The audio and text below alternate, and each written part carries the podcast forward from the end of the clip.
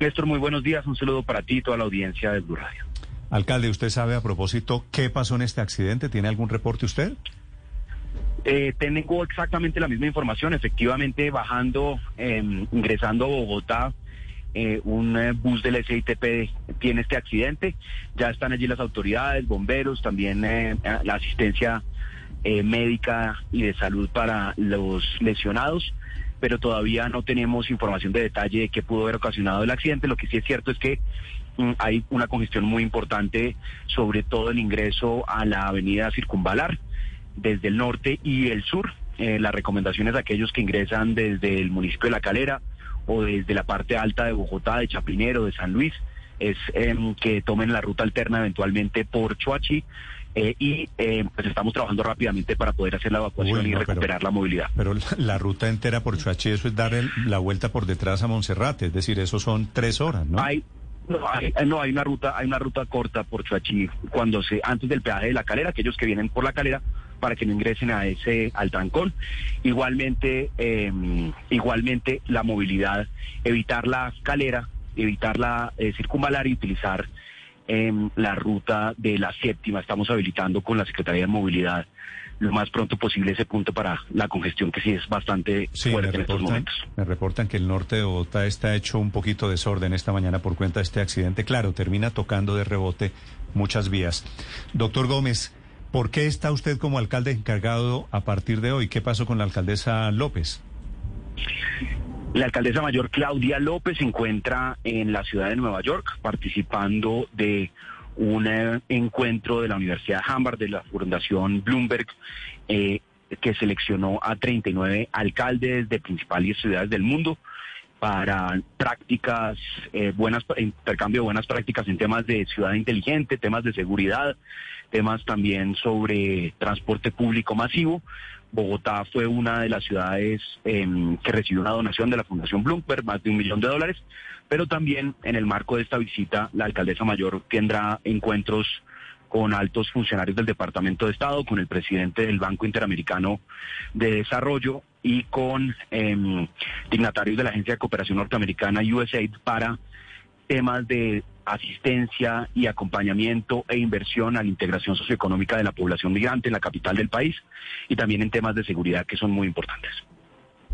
Alcalde Gómez, sí, alcalde, es alcalde esta semana.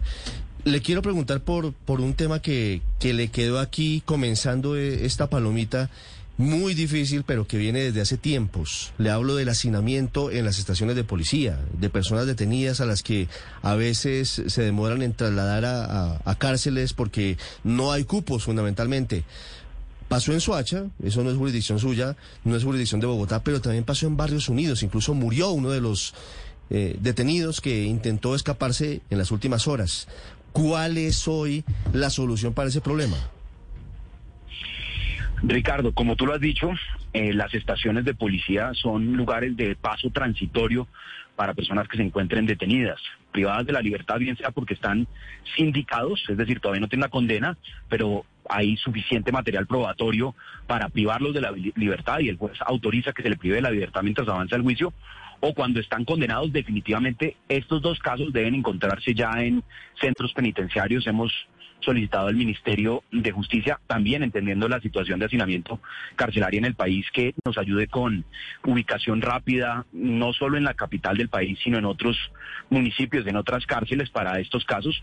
Pero de igual manera, desde la Alcaldía Mayor de Bogotá se viene trabajando en distintos proyectos, uno de largo plazo, que lamentablemente no está disponible inmediatamente, y es en los que son hoy predios de la cárcel La Picota, nos hemos dispuesto a la construcción de una nueva cárcel distrital en esos predios, ya que es muy difícil encontrar en Bogotá, pues predios donde se pueda construir una cárcel también por lo que implica para los vecinos, eh, para la convivencia en el sector. Hemos dispuesto y se ha hecho un convenio con el Ministerio de Justicia para que se haga una nueva sede allí. Esto nos toma tiempo, pero mientras tanto venimos trabajando también en la adecuación de un inmueble en eh, la localidad de Puente Aranda, mm. también para habilitar nuevos cupos. Nuestra tarea es, por supuesto, capturar delincuentes, evitar que salgan a las calles, eh, evitar que reincidan justamente y eso pues conlleva lamentablemente con la situación precaria carcelaria del, eh, del país pues conlleva a estos casos que son verdaderamente dolorosos y que por lo mismo venimos trabajando Gobierno Nacional, Ministerio de Justicia y lo que puede hacer la Alcaldía Mayor de Bogotá para habilitar nuevos espacios. Doctor Gómez, ¿es coincidencia que se hayan volado presos casi simultáneamente de la estación de policía de Suacha y de la URI de, de Engativá? Okay, round two. Name something that's not boring. laundry? Ooh, a book club. Computer solitaire, huh? Ah, oh, sorry, we were looking for Chumba Casino. That's right. ChumbaCasino.com has over 100 casino style games. Join today and play for free for your chance to redeem some serious prizes. ChumbaCasino.com. No purchase necessary. Full prohibited by law. 18 plus terms and conditions apply. See website for details.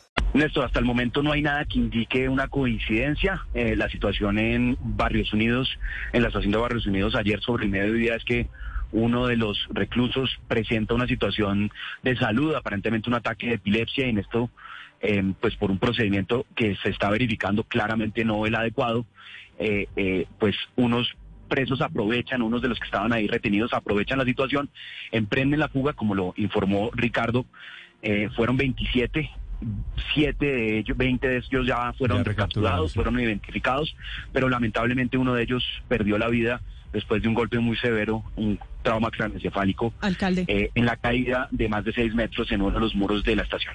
Después de estas dos eh, fugas, después de estos dos motines, ¿se tiene idea, se tiene rastros de dónde están estas personas que se volaron? En estos momentos se ha hecho también una publicación eh, y se le ha compartido no solo a medios, sino también en distintos órganos de inteligencia de los rostros de las de la identificación de los siete que se encuentran fugados. Eh, como ellos estaban ya detenidos, hay plena identificación, eh, no solo eh, pues de biometría, también eh, de identificación. Todas las imágenes han sido divulgadas en medios de comunicación, pero eh, esperamos en el día de hoy, el día de mañana, avanzar con las capturas de estas siete personas. Son cuatro eh, nacionales venezolanos y tres eh, nacionales colombianos. Alcalde, después de estos hechos de, de, de, inseguridad en la capital del país, ustedes se reunieron, fue una reunión de alto nivel y, y quedamos en que esta semana iban a presentar ese proyecto de ley para mitigar y para hacerle eh, eh, contrarresta a, a la delincuencia. ¿Cómo va? ¿Ya lo presentaron? ¿Cuándo? ¿Tienen fecha ya?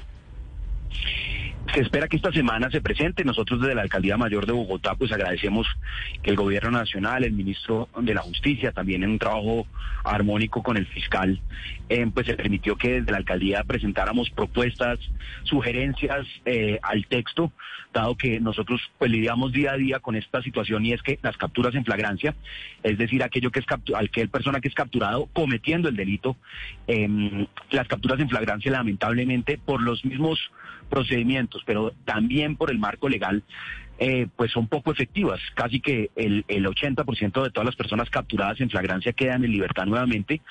Y a diferencia de otros países donde la reincidencia, es decir, donde si yo te capturo por ejemplo, yo capturo a Néstor una vez cometiendo un hurto.